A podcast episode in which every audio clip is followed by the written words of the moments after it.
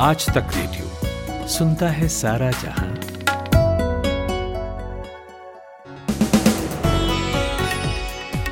नमस्कार, आदाब। 20 दिसंबर, सोमवार, दो दिन के अंतराल के बाद दिन भर के साथ हाजिर हूँ मैं जमशेद कमर सिद्दीकी। सबसे पहले आज बात चुनाव अधिनियम संशोधन विधेयक 2021 की, जो लोकसभा में आज पास हो गया। सरकार ने इसके तहत मतदाताओं के वोटर आईडी कार्ड्स को उनके आधार कार्ड से जोड़ने की योजना रखी है। इस लिंकिंग के पक्ष और विपक्ष में क्या तर्क हैं, पूछेंगे अपने एक्सपर्ट से। फिर बात पंजाब में हुई बेअदबी और बेरहमी की। सिखों के धार्मिक चिन्हों, ग्रंथों की कथित बेअदबी के आरोप में अलग घटनाओं में दो लोगों को बेरहमी से मार दिया गया। सियासतदा बेअदबी पर तो बोल रहे हैं, लेकिन बेरहमी पर वो चुप हैं। उनकी ये चुप्पी क्या कोई नकाब ओढ़े हुए है? और क्यों ये प्रॉब्लमेटिक है? समझेंगे। बात जम्मू कश्मीर की भी करेंगे, जहाँ डीलिमिटेशन कमीशन यानी कि वो आयोग, जो कि विधानसभा और लोकसभा की बाउंड्री खींचता है, उसने जम्मू में छह और कश्मीर में एक सीट बढ़ाने की बात कही है। वहाँ के लोकल पॉलिटिकल पार्टीज़ ने इस पूरी कवायद को भेदभाव वाला बताया है, और ज़ाहिर सी बात है कि आरोप केंद्र सरकार पर लगाए हैं। आयोग के इस प्रस्ताव को जानेंगे हम, और क्या वाकई इस प्रस्ताव के अंदर कोई लूप होल है, वो भी हम समझेंगे। और आखिर में बात करेंगे शेयर मार्केट की, जो आज सुबह गिर गई। सेंसेक्स भी टूटा और निफ्टी भी। क्या अभी ये और नीचे जाएगा? अपने एक्सपर्ट से पूछेंगे। मगर उससे पहले 60 सेकेंड हेडलाइन सुनिए खुशबू कुमार से। चुनाव सुधार वाला बिल लोकसभा में पास सदन की कार्यवाही कल तक के लिए स्थगित। परिसीमन आयोग का प्रस्ताव जम्मू में छह और कश्मीर घाटी में एक विधानसभा सीट बढ़े। पनामा पेपर्स लीक केस में ईडी के सामने पेश हुई ऐश्वर्या राय बच्चन। दिल्ली में अब हर पॉजिटिव केस की जिनोम सिक्वेंसिंग होगी। केजरीवाल ने केंद्र से बूस्टर डोज की मंजूरी मांगी। भारत बायोटेक ने तीसरे डोज के फ़ेज़ थ्री क्लिनिकल ट्रायल के लिए दिया आवेदन। केरल में ओमिक्रॉन के चार और दिल्ली में दो नए केस मिले। देश में कुल संक्रमितों की संख्या एक हुई। गुजरात ने आठ प्रमुख शहरों में 31 दिसंबर तक फिर लगाया नाइट कर्फ्यू पाकिस्तान में मुख्य विपक्षी दल पीएमएलएन ने मांगा पीएम इमरान खान का इस्तीफा। बीजेपी संसदीय दल की बैठक कल सुबह सवा नौ बजे शुरू होगी मीटिंग और star tennis player Rafael Nadal corona positive tweet कर अपने फैंस को दी जानकारी।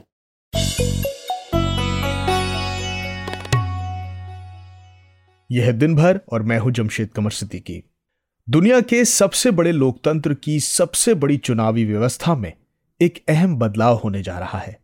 केंद्र सरकार ने आज चुनाव सुधार से जुड़ा एक विधेयक, चुनाव अधिनियम संशोधन विधेयक 2021 संसद में पेश किया, जिसके बाद संसद में पक्ष और विपक्ष के बीच जमकर हंगामा हुआ। इस प्रस्ताव के तहत चुनाव आयोग ने मतदाताओं के वोटर आईडी कार्ड्स को उनके आधार कार्ड से जोड़ने की योजना सामने रखी है। किरण रिजिजू के नेतृत्व वाले कानून मंत्रालय ने इसे मंजूरी देने के बाद विधेयक के रूप में पेश करने का फैसला लिया और कहा कि इससे चुनावों को और ज़्यादा फेयर और क्रेडिबल बनाया जा सकेगा। सुनिए केंद्रीय मंत्री किरण रिजिजू को उन्होंने क्या कहा।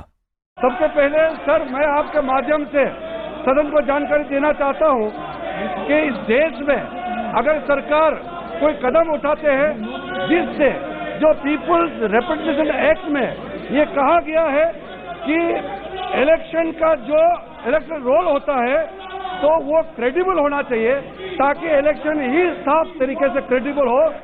लेकिन इस विधेयक के विरोध में तमाम आवाज़ें उठी। ए एआईएमआईएम मुखिया असदुद्दीन वैसी ने कहा कि इलेक्शन कमीशन एक कॉन्स्टिट्यूशनल बॉडी है, लेकिन आधार स्टैच्यूटरी है। इस विधेयक के ज़रिए इलेक्शन कमीशन के कॉन्स्टिट्यूशनल राइट्स में इंटरफेयर होगा और इसके अलावा यह भी खतरा है कि कल को सरकारें वोटर्स की प्रोफाइलिंग करवा सकती हैं और सिलेक्टेड वोटर्स को बेनिफिट करने के लिए स्कीम्स लॉन्च कर सकती हैं। तो ये लोकतंत्र के लिए अच्छा नहीं है। कांग्रेस सांसद मनीष तिवारी ने भी इस विधेयक के खिलाफ आवाज़ बुलंद की। Voting is a legal right चुनाव में वोट देना एक लीगल अधिकार है और इसलिए ये जो आधार एक्ट है इसके लेजिस्लेटिव कॉम्पिटेंस के बियॉन्ड है। इसलिए हम इस विधेयक की इंट्रोडक्शन का विरोध करते हैं और मनोज जी से ये दरखास्त करते हैं कि इस बिल को वापस किया जाना चाहिए। दोनों तरफ़ से बयानों के शोर से संसद गूंजती रही लेकिन इस शोर शराबे के बीच लोकसभा में यह बिल पास हो गया। हमने थोड़ा ठहर कर यह समझने की कोशिश की कि इस विधेयक के कानूनी पहलू क्या है और ये जानने के लिए हमने बात की कॉन्स्टिट्यूशनल एक्सपर्ट और सुप्रीम कोर्ट में वकील विराग गुप्ता से। इसका पहला कानूनी पहलू ये है कि जो आधार है, वो निवास का एक आधार है और उसकी कोई वैलिडिटी नहीं है, नागरिकता का प्रमाण पत्र नहीं है, जबकि संविधान के अनुच्छेद 326 के तहत सिर्फ़ नागरिकों को ही वोट देने का अधिकार है। तो नागरिकता और निवास के बीच का जो वैधानिक फ़र्क है, वो फ़र्क खत्म हो रहा है सबसे बड़ी दिक्कत की बात यह है। और दूसरा, जो सुप्रीम कोर्ट ने जो जजमेंट दिया था, उस जजमेंट में उन्होंने बोला था 2018 में कि सब्सिडी बेनिफिट और सर्विसेज़ ये जो तीन पहलू हैं, इन्हीं तीन तीन पहलुओं के हिसाब से आधार को अनिवार्य बनाया जा सकता है। और अगर हम आधार की हिस्ट्री देखें, जब यूपीए सरकार के समय में शुरू हुआ था, उस समय वॉलंटरी था। 2016 के कानून से कुछ क्षेत्रों में इसको कंपलसरी बनाया गया। और अब अगर इसको वोटर कार्ड से जोड़ने की प्रक्रिया कर देंगे, इसका मतलब यह है कि यह ज़रूरी हो गया है, क्योंकि वोट देने का अधिकार भारत में सभी को है। और अगर आधार के साथ इसको जोड़ दिया गया तो अप्रत्यक्ष तरीके से जो सुप्रीम कोर्ट का फैसला है, वो निष्प्रभावी हो जाएगा। विराग साहब, आप इस बिल के समर्थन और विरोध में दोनों तरह की आवाजों को क्लोजली मॉनिटर कर रहे हैं। आवाज़ें हम भी सुन रहे हैं, लेकिन इन आवाजों से इतर बाहैसियत संविधान एक्सपर्ट आपके हिसाब से इसके समर्थन और विरोध के तर्क क्या होने चाहिए? देखिए, जो चुनाव आयोग का और सरकार कहना है कि इस कानून की, इस, जो प्रक्रिया की ज़रूरत इसलिए है क्योंकि बड़े पैमाने पर वोटर लिस्ट में डुप्लीकेट लोग हैं और जब हम वोटर लिस्ट बनाते हैं तो उसमें बहुत सारी गलतियाँ होती हैं। आधार के साथ जोड़ने से जो डुप्लीकेट वोटर हैं, वो कट जाएँगे, बोगस वोटिंग खत्म हो जाएगी और लोकतंत्र का शुद्धिकरण होगा, चुनावी प्रक्रिया स्वस्थ होगी। लेकिन अगर हम इसको व्यवहारिक तौर पे देखें, आलोचक के नाते नहीं, कि वोटर लिस्ट में अगर एक ही आदमी का दो जगह पर नाम है तो उसको तो सामान्य सॉफ्टवेयर से भी ठीक किया जा सकता है, उसके लिए आधार से जोड़ने की ज़रूरत तो नहीं है। इसलिए यह तर्क सरकार का बेहतर नहीं है। आलोचकों के भी बहुत सारे तर्क गलत हैं कि इससे व्यवस्थित तरीके से लोगों का नाम वोटर लिस्ट से हटाया जाएगा। लेकिन एक जो सबसे बड़ा विरोध में तर्क ये है कि भारत में अभी डाटा सुरक्षा का कानून नहीं है। उसके बारे में लोकसभा में एक रिपोर्ट पेश की गई है और जब डाटा सुरक्षा का कानून नहीं है और बड़े पैमाने पर आधार का डेटा भी लीक हो रहा है तो फिर किस तरीके से आने वाले समय में इस कानून, अगर डेटा का लीक हुआ तो दुरुपयोग से कैसे बचाया जाएगा? तो हम देखें तो बहुत बड़े पैमाने पर डुप्लीकेट वोटर लिस्ट भी, वोटर कार्ड जारी होते हैं। और अगर देखा जाए तो यूआईडीआई ने 2020 में एक्सेप्ट किया कि चालीस हज़ार डुप्लीकेट आधार कार्ड भी जारी हो गए हैं। तो जब दोनों की प्रक्रिया ही अगर कंप्रोमाइज हो सकती है तो डेटा जोड़ने से, डेटा इंटीग्रेशन से एक बड़ा डेटा बेस तैयार हो जाएगा, क्योंकि हमने देखा है कि कैम्ब्रिज एनालिटिका जैसा मामला हुआ और जहाँ पर कि एक चुनावी प्रक्रिया में हस्तक्षेप करने की कोशिश की गई। और इस तरीके की जो प्रक्रियाएँ हैं आने वाले समय में, वो डेटा में इंटरवेंशन और बढ़ेगा, सरकारों का, निजी कंपनियों का। इसलिए इस दोनों डेटा के इंटीग्रेशन के विपक्ष में ज़्यादा तर्क दिए जा रहे हैं और इस पहल की आलोचना की जा रही है। बहुत बहुत शुक्रिया आज तक रेडियो से बात करने के लिए, विराग गुप्ता। कवि हुए हैं सर्वेश्वर दयाल सक्सेना। अपनी कविता में कहते हैं कि इस दुनिया में आदमी की जान से बड़ा कुछ भी नहीं है। न ईश्वर, न ज्ञान, न चुनाव। मगर शायद उनकी यह कविता उस आदमी तक नहीं पहुँची जिसके लिए उन्होंने इसे लिखा होगा। इतिहास इस बात की तायद करता है कि आदमी की जान आदमी ही लेता रहा है। पिछले कुछ बरसों में इसमें खास तरह का पैटर्न नज़र आता है। पैटर्न जो कभी किसी नारे की आड़ में तो कभी किसी पशु को बचाने के नाम पर एक खास धर्म विशेष के लोगों को टारगेट करता है। और फिर कभी सड़क पर तो कभी गली मोहल्लों में उसे घेर कर मार दिया जाता है। अव्वल तो कहा तो इस बेरहमी को ही बेअदबी समझा जाना चाहिए था, लेकिन तथाकथित काबिल लोगों ने न सिर्फ़ इस बेअदबी का अदब किया, बल्कि इसको मौन समर्थन भी दिया। पंजाब में कमोबेश यही कहानी गढ़ी जा रही है। यहाँ पिछले एक हफ़्ते में बेअदबी के दो कथित मामले सामने आए हैं। पहले अमृतसर स्वर्ण मंदिर में एक शख्स ने बेअदबी का प्रयास किया, जिसके बाद उसकी पीट पीट कर हत्या कर दी गई। ये मामला अभी ठंडा भी नहीं हुआ था कि कपूरथला में निशान साहिब की बेअदबी की बात कही गई और यहाँ भी आरोपी की हत्या कर दी गई। किसी की धार्मिक मान्यताओं से बेअदबी की बात कतई सही नहीं है, लेकिन इसके नाम पर लिंचिंग को जायज़ ठहराना भी सही नहीं हो सकता। लेकिन पंजाब के सियासतदान बेअदबी पर तो बोल रहे हैं, लेकिन वो लिंचिंग पर खामोश नज़र आते हैं। प्रदेश कांग्रेस अध्यक्ष नवजोत सिंह सिद्धू बोले, बेअदबी करने वालों को लोगों के सामने फांसी लगा देनी चाहिए। मैं नवजोत सिंह सिद्धू, पुत्र सरदार भगवान सिंह सिद्धू, स्वतंत्रता सेनानी ऐलान करदा कि अगर किते भी बेअदबी होवे ਚਾਹੇ ਕੁਰਾਨ ਸ਼ਰੀਫ ਦੀ ਹੋਵੇ ਚਾਹੇ ਭਗਵਤ ਗੀਤਾ ਦੀ ਹੋਵੇ ਚਾਹੇ ਗੁਰੂ ਗ੍ਰੰਥ ਸਾਹਿਬ ਦੀ ਹੋਵੇ ਸਾਹਮਣੇ ਲੋਕਾਂ ਦੇ ਲਿਆ ਕੇ ਫਾਹਾ ਲਾ ਦੇਣਾ ਚਾਹੀਦਾ ਕਨਸਟੀਟਿਊਸ਼ਨ ਦੀ ਸਭ ਤੋਂ ਵੱਡੀ ਸਜ਼ਾ ਦੇਣੀ ਚਾਹੀਦੀ न सिर्फ़ नवजोत सिंह सिद्धू, बाकी और पॉलिटिकल पार्टीज़ के नेताओं ने बेअदबी पर तो खूब कहा, लेकिन वो बेरहमी पर खामोश रहे। हालाँकि इस घटना का एक सिरा साजिश की बू तक भी जाता है। शिरोमणि अकाली दल के नेता सुखबीर सिंह बादल ने दोनों घटनाओं को साजिश बताया है तो रिपोर्ट्स के मुताबिक सरकार इस घटना की साजिश के एंगल से भी जाँच करवा रही है। बहरहाल सिस्टम में बदलावों के झंडा बरदार पंजाब की पॉलिटिकल पार्टियाँ आखिर बेरहमी पर इतनी चुप क्यों हैं, और ये कितना समस्याजनक है यही पूछा मैंने इंडिया टुडे मैगजीन के senior editor Anilesh S Mahajan से। देखिए, ये जो चुप्पी है, ये एक बाय प्रोडक्ट है। जिस तरीके की पंजाब में सियासत हो रही है पिछले एक साल से।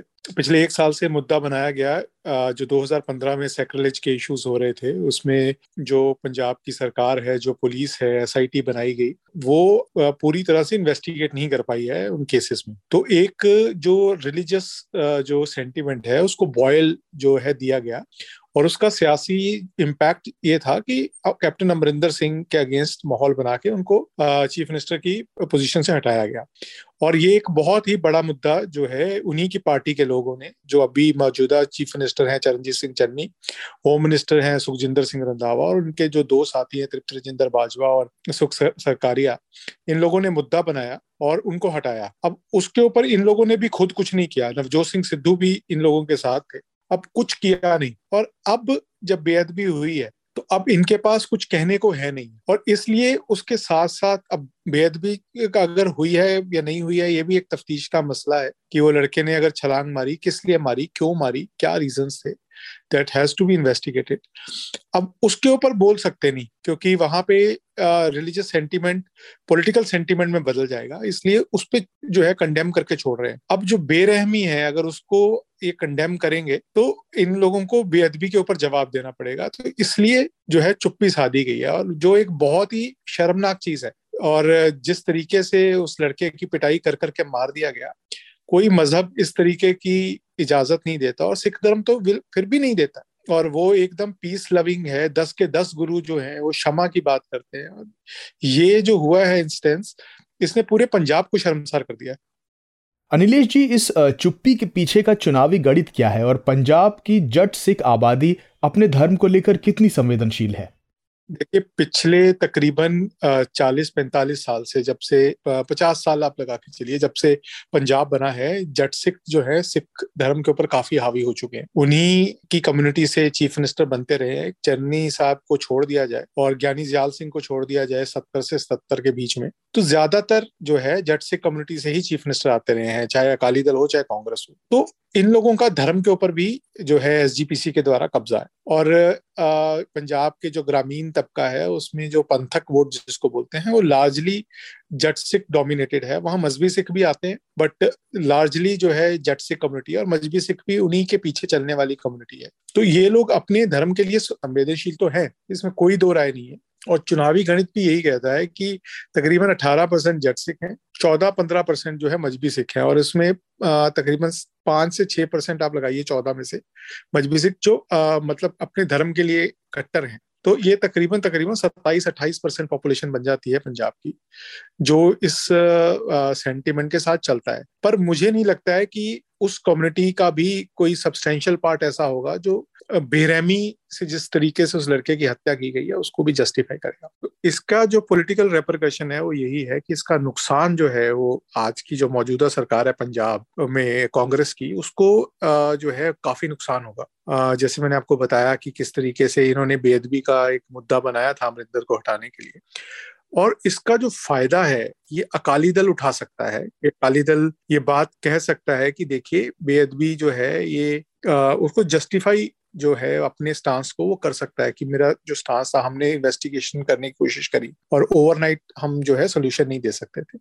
जो इस इंस्टेंस का एक रिवर्स पोलराइजेशन है रिवर्स फ़ायदा है, वो है हिंदू जो वोटर है, वो डरता है ऐसे इंस्टेंसेस से। उनको सुखबुगाहट होती है कि जो खालिस्तानी एलिमेंट है, वो थोड़े से मुखर होंगे। तो वो एक मुश्त जो है, उनकी पोलराइजेशन जो है, वो बीजेपी की तरफ़ वो होनी शुरू हो जाती है। ये पिछले छह महीने से काफ़ी इंस्टांसेस हुए हैं, जहाँ हिंदुओं को जो एक डर का भाव जो है, पंजाब में पैदा हो रहा है। और जो किसानी आंदोलन है, फिर उसके बाद के जो वायलेंस के इंस्टांसेस हैं, और अब जो ये नए इंस्टांसेस हैं तो इसका जो फ़ायदा है, वो बीजेपी को और थोड़ा बहुत आम आदमी पार्टी को हो सकता है। अनिलेश जी, एक तर्क ये है कि बेअदबी करने वाले जमानत लेकर चले जाते हैं। मैं ये समझना चाहता हूँ कि बेअदबी पर कानून क्या है और क्या ये पर्याप्त है? देखिए ये जो 2016-17 में अकाली दल ने जो गुरु ग्रंथ साहिब की बेअदबी है, उसके उसके लिए कानून बनाया था। और जब अमरिंदर सिंह आए तो उन्होंने उस कानून को एक्सपैंड करके सारे रिलीजियस जो टेक्स्ट हैं भगवत गीता है, रामायण है बाइबल है, कुरान है, उनकी भी बेअदबी को जोड़ के एक सेकुलर तरीके से सभी पंथ जो है, उनके जो रिलीजियस टैक्स हैं, उनके लिए इसको क्रिमिनल ऑफेंस माना था। तो इसके लिए बेल भी नहीं है और उसके लिए पंजाब में जो कानून है, वो काफ़ी सख्त कानून है। तो अगर कानून की भाषा में बात की जाए तो कानून अब बहुत ही स्ट्रिंजेंट कानून है पंजाब में और उसके तहत अगर उस लड़के ने बेदबी करने की कोशिश की थी, उसको पकड़कर उसके ऊपर कानूनी फौजदारी मुकदमा करना चाहिए था। बहुत बहुत शुक्रिया हमसे बात करने के लिए। अनिलेश महाजन। जम्मू कश्मीर की वादियों में एक तरफ़ तो कुदरत की खूबसूरती झलकती है, वहीं दूसरी तरफ़ उतनी ही उलझन वहाँ की राजनीतिक गलियारों में मालूम पड़ती है। और इसका उदाहरण आज फिर एक दफ़ा दिखा। दरअसल जम्मू कश्मीर के लिए बने परिसीमन आयोग यानी कि डीलिमिटेशन कमीशन ने जम्मू में छह और कश्मीर घाटी में एक विधानसभा सीट बढ़ाने का प्रस्ताव दिया है। साथ ही एसटी के लिए नौ, एससी के लिए सात और पीओके के लिए चौबीस सीटें रिज़र्व करने की बात भी कही है। लेकिन इतना होना था कि विपक्ष ने सरकार पर कश्मीर को लेकर पक्षपात का आरोप लगाना शुरू कर दिया। पीडीपी अध्यक्ष महबूबा मुफ्ती ने इसे जनगणना की, अनदेखी बताया। तो वहीं नेशनल कॉन्फ्रेंस के नेता उमर अब्दुल्ला ने इसे सरकार की कोई चाल करार दिया। बहरहाल, इन तमाम बातों के बीच ये समझना ज़रूरी है कि परिसीमन आयोग ने किस आधार पर जम्मू में और कश्मीर में इन सीटों को बढ़ाने की बात कही है? क्या इस प्रस्ताव के अंदर कोई लूप होल्स दिखाई पड़े हैं? पूछा मैंने श्रीनगर की कश्मीर यूनिवर्सिटी में पॉलिटिकल साइंस डिपार्टमेंट के प्रोफेसर डॉक्टर नूर अहमद बाबा से। देखिए, मुझे लगता है ये एरिया को ज़्यादा ओवर एम्फोसाइज करके पॉपुलेशन को अंडर एम्फोसाइज करके किया गया और वो भी उसको वेट करना चाहिए था, जब ये सेंसस होने वाला है। तो उसके बाद जब सेंसस हो के उस हिसाब से उसको उसको फैक्टर करके, जैसे ऑल इंडिया लेवल पर दो हज़ार छब्बीस या सत्ताईस को जो ड्यू है, उस वक्त होना चाहिए था। और यहाँ जब हुआ है यहाँ न कोई न स्टेट खुद है न डेमोक्रेसी रेस्टोर्ड है। तो इन हालात में यहाँ के लोग इसको देखेंगे ही एक प्रोसेस का हिस्सा है जिसमें कश्मीर को डिसम्पावर करने की कोशिश कर रही जा की जा रही है। और जम्मू में चूँकि बीजेपी वगैरह की बेस स्ट्रॉन्गर है तो उसको पावर शिफ्ट करने की को एक एक किस्म का एक स्टेप है जिसकी जिसके थ्रू कश्मीर पर एक, एक नई पावर बैलेंस बनाने की कोशिश की जा रही है। ठीक है यदि हो सकता है अगर यहाँ एक थ्रू प्रॉपर डेमोक्रेटिक प्रोसेस हो जाए ये इसको ज़्यादा ही लोग शक्ति नज़र से देखें इसलिए देखेंगे कि, कि यहाँ यहाँ के लोकल व्यू को आ, को को इसमें फैक्टर नहीं किया गया। जिसकी वजह से आप देखेंगे तो लोग तो इसकी अपोजिशन कर रहे हैं करेंगे भी। ये तो एक बात हुई। अब दूसरी ओर कश्मीर की जो मौजूदा स्थिति है जहाँ रोज ही आतंकियों और सुरक्षा बलों के बीच मुठभेड़ की खबरें आ रही हैं, वहीं विपक्ष और केंद्र सरकार के बीच तकरार है ही। ऐसे में भविष्य में जम्मू कश्मीर चुनाव की तस्वीर कितनी साफ़ या धुंधली नज़र आती है? पूछा मैंने श्रीनगर में आज तक रेडियो रिपोर्टर अशरफ वानी से। बिल्कुल लग रहा है कि अब जो है कहीं ना कहीं इलेक्शन जो जम्मू कश्मीर में अनुच्छेद 370 हटने के बाद सरकार ने वादा किया था, वो और अटक सकता है। क्योंकि गृह मंत्री भी जब जम्मू कश्मीर के दौरे पर आए थे, उन्होंने कहा था कि डिलिमिटेशन कमीशन का जो रिपोर्ट सामने आएगा, जब उसको इम्प्लीमेंट किया जाएगा तो उसके बाद ही जो है जम्मू कश्मीर में चुनाव होंगे। लेकिन जो सिफारिशें आई हैं डिलिमिटेशन कमीशन की तरफ़ से, वो सभी विपक्षी दलों को जम्मू कश्मीर में नामंजूर दिख रही है। और अगर देखें भी, जो शक जताया जा रहा था जम्मू कश्मीर के विपक्षी राजनीतिक दलों की तरफ़ से कि जो डिलिमिटेशन कमीशन का गठन हुआ है, वो बीजेपी ने अपनी पार्टी के फ़ायदे के लिए किया है और उसमें कुछ ऐसा दिख भी रहा है। क्योंकि अगर बीजेपी की राजनीति देखें तो वो ज़्यादा जम्मू कश्मीर या जम्मू सेंटर्ड ही है। कश्मीर में उनका उतना जनाधार हासिल नहीं है। और जो डिलिमिटेशन कमीशन की तरफ़ से सिफारिश आई है उसके अनुसार छः सीटें जो हैं जम्मू में बढ़ाने का प्रस्ताव है जबकि मात्र एक सीट जो विधानसभा की है वो कश्मीर में बढ़ाने का प्रस्ताव है। जम्मू को, को जिस अंदाज से कश्मीर के बराबर विधानसभा की सीटों के मामले में लाया गया है वो कहीं ना कहीं जम्मू कश्मीर में आने वाली विधानसभा या फिर आने वाले चुनावों में जो है कहीं ना कहीं जो है इम्बैलेंस का मामला बना सकता है वरना जम्मू कश्मीर की राजनीति में आज़ादी से ज़्यादा से ज़्यादा कश्मीर का ही वर्चस्व रहा है। तीसरी तरफ़ जो तीसरा रिकमेंडेशन जो इस डिलिमिटेशन कमीशन की तरफ़ से है, वो है एस टीज़ के लिए नौ सीटें और सात सीटें शेड्यूल कास्ट्स के लिए। तो कहीं ना कहीं जो वेस्ट पाकिस्तानी रिफ्यूजीज़ जम्मू कश्मीर में थे, जब राज्य था जम्मू कश्मीर तो उनको अधिकार नहीं था चुनाव में वोट डालने का। वो अधिकार भारतीय जनता पार्टी ने उन्हें जम्मू में दिया और अनुच्छेद तीन सौ सत्तर हटने के बाद उनको पूरी तरह से आज़ादी है कि वो जो है चुनाव में हिस्सा भी ले सकते हैं और अपने नुमाइंदे भी चुन सकते हैं। तो कहीं ना कहीं वो फ़ायदा भी बीजेपी पी की ओर ही जाता दिख रहा है। तो यही कारण है कि जम्मू कश्मीर के सभी विपक्षी दल, खासतौर से नेशनल कॉन्फ्रेंस और पीडीपी ने इस सिफारिश का जो है विरोध शुरू कर दिया है। अशरफ वानी और डॉक्टर नूर मोहम्मद, आप दोनों का बहुत बहुत शुक्रिया।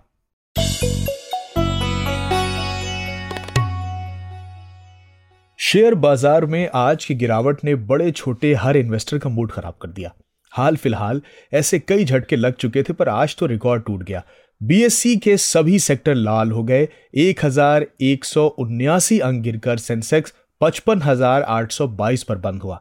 निफ्टी भी तीन सौ इकहत्तर पॉइंट गिरकर बंद हुआ। दिन खत्म होने तक केवल हिंदुस्तान यूनिलीवर और डॉक्टर रेड्डी ही हरे निशान पर रह सके। सबसे ज़्यादा खस्ता हालत Tata steel SBI IndusInd bank Bajaj finance और एच बैंक की थी। कुल मिलाकर पीएसयू बैंक इंडेक्स में चार परसेंट से ज़्यादा गिरावट देखने को मिली। असल में अप्रैल 2020 से शेयर बाज़ार में एक तरफा रैली देखी गई थी, जिस पर ब्रेक अक्टूबर 2021 में लगा। उसके बाद से बाज़ार लगातार गिर रहा है। हमने बात की डॉक्टर शरद कोहली से, जो काफ़ी लंबे वक्त से इकोनॉमी और मार्केट को करीब से देखते रहे हैं। उनसे कुछ वो सवाल पूछे, जो आपके मन में भी इस गिरावट को देखकर शायद आए होंगे। ये जो मार्केट में करेक्शन है शरद जी, क्या लगता है अभी और कितना नीचे जाएगा? देखिए, ये निर्भर करेगा मार्केट के नीचे जाने का कारण क्या है। दो मुख्य कारण है। पहला कारण तो ओमिक्रॉन है, जो बड़ी तेज़ी से पूरे विश्व में अपने पैर फसाल रहा है। अगर हम यूरोप की बात करें तो यूरोप के ज़्यादातर देश जो है, खासकर पश्चिमी यूरोप के, Italy, France, Germany, United Kingdom, Switzerland Netherland में तो पूरा लॉकडाउन लग चुका है कंप्लीट। तो वहाँ पर फैल रहा है। अमेरिका की भी करीब पैंतीस से ज़्यादा स्टेट्स में ये फैल चुका है। तो इसको इसको लेके चिंता है कि अगर ये दोबारा बहुत ज़्यादा फैलता है तो जो मंजर 2020 में मार्च के बाद देखा था शेयर मार्केट में और जो मंजर इसी साल पहले देखा था जिसमें लॉकडाउन लग गए थे तो लॉकडाउन का असर सीधा सीधा अर्थव्यवस्था पे पड़ता है, उसको लेके चिंता है। कहाँ तक जा सकता है, ये डिपेंड करेगा कि ओमिक्रॉन जो है कहाँ तक कहाँ तक अपने पैर पसारता है। क्योंकि अगर ओमिक्रॉन और ज़्यादा फैलता है, और भारत में खासकर अगर ये फैलना शुरू कर देता है, और लॉकडाउन जैसी परिस्थितियाँ पैदा होती हैं तो शेयर मार्केट और नीचे बिल्कुल जा सकता है, इसमें कोई दो राय नहीं ज़्यादा दूर की बात नहीं करता, लेकिन ये ज़रूर बताइए कि साल के अंत तक क्या होगा मार्केट में? आपका आंकलन क्या कह रहा है? मुझे लग रहा है कि ओमिक्रॉन के बारे में जो बातें करी जा रही हैं, जो मेडिकल एक्सपर्ट्स हैं, जिस तरीके की परिस्थितियाँ अभी बनी हुई है, मुझे ऐसा नज़र आ रहा है कि शेयर मार्केट अभी और नीचे जाएगा, जो कि अगर यहाँ पर लॉजिस्टिक रिस्ट्रिक्शंस लगाए गए मतलब आवाजाही पर अगर रोक लगाई गई hospitality tourism retail sector real estate sector वगैरह असर हुआ तो शेयर मार्केट लाजमी बात है कि इससे और नीचे जा सकता है शॉर्ट टर्म में। लॉन्ग टर्म में बीच बीच में करेक्शन आते हैं जब मार्केट ओवर सोल्ड हो जाता है तो अपने आप करेक्ट करता है। दूसरा एक और कारण यह है कि इन्फ्लेशन जो कि बहुत परेशान करा हुआ है जिसने खासकर पश्चिमी देशों को, अगर हम अमेरिका की बात करें जहाँ इन्फ्लेशन को लेकर बहुत चिंता है, और उसकी वजह से लगातार यहाँ पर जो फॉरेन पोर्टफोलियो इन्वेस्टर्स हैं और जो फॉरेन इंस्टीट्यूशनल इन्वेस्टर्स हैं, जिसको हम विदेशी संस्थागत निवेशक कहते हैं, उन्होंने बेतहाशा यहाँ से पैसा पिछले कई हफ्तों से शेयर मार्केट से निकाला है, जिसकी वजह से हम देख रहे हैं कि डॉलर भी स्ट्रांग हो गया, रुपया कमज़ोर हो गया और निरंतर उनकी निकासी पैसे की बनी हुई है। वो भी एक बहुत बड़ा कारण है ओमिक्रॉन के अलावा। तो शॉर्ट टर्म में तो मुझे अभी कोई इसके ऊपर जाने के आसार नहीं नज़र आ रहे। अनलेस की कोई ऐसी खबर आ जाती है कि ये पता लगता है कि ओमिक्रॉन इतना घातक नहीं है, या ये पता लगता है ओमिक्रॉन पे वैक्सीन काम कर गई, या कोई अर्थव्यवस्था से संबंधित ऐसी कोई अनोखी बात आ जाती है, सामने तो अलग बात है, पर मुझे अभी मार्केट शॉर्ट टर्म में इस महीने के अंत तक ऊपर जाता नहीं दिख रहा। अच्छा उनके लिए क्या सलाह है शरद जी जो पिछले डेढ़ दो साल में प्रो मार्केट सेंटिमेंट के हिसाब से चले आ, मगर अब उनका मूड खराब है? देखिए दो तरीके के शेयर मार्केट में प्लेयर्स होते हैं। एक प्लेयर्स होते हैं जो कि ट्रेडर्स होते हैं। ट्रेडर्स वो होते हैं जो रोज लिया रोज बेच दिया जिन्होंने अब लिया पोजीशन ले ली एक महीने दो महीने बाद की जिसको हम पोजिशनल ट्रेडर्स कहते हैं एक्सपायरी तक काम करते हैं वो होते हैं। बाकी कुछ निवेशक होते हैं जो तीन महीने छह महीने के लिए रखते हैं।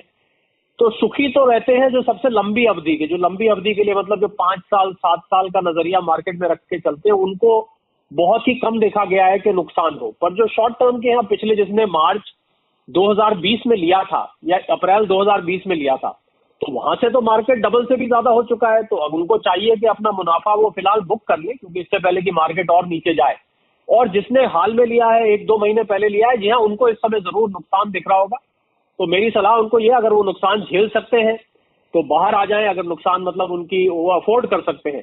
अगर नहीं अफोर्ड कर सकते तो वो इसमें बने रहें, क्योंकि मार्केट लंबी अवधि में कभी नुकसान नहीं देता है। अगर हम इसको और छह महीने, एक साल का नज़रिया लेके चले तो उनको अपने पैसे वापस मुनाफे में आते दिखाई देंगे। पर अगर आप शॉर्ट टर्म नज़रिया लेके चल रहे हैं तो और पहले के मुकाबले आपको मुनाफा आ रहा है तो आप मुनाफे को बुक करके प्रॉफिट को बुक करके बाहर निकल जाए, लालच में नहीं रहना चाहिए। आपको जितना एक अंग्रेज़ी में कहावत होती है शेयर मार्केट में, जिसको बोलते हैं profit in the bank is better than profit in the books मतलब जो जो पैसा आपके पास आ गया प्रॉफिट वही आपका प्रॉफिट है। जो खाली किताबों में दिख रहा है, वो शायद आपके हाथ कभी भी ना आ सके, क्योंकि ऐसे हालात में वो नीचे भी चला जाता है, गायब भी हो जाता है। ये मेरी निवेशकों को सलाह बहुत बहुत शुक्रिया हमसे बात करने के लिए, डॉक्टर शरद कोहली।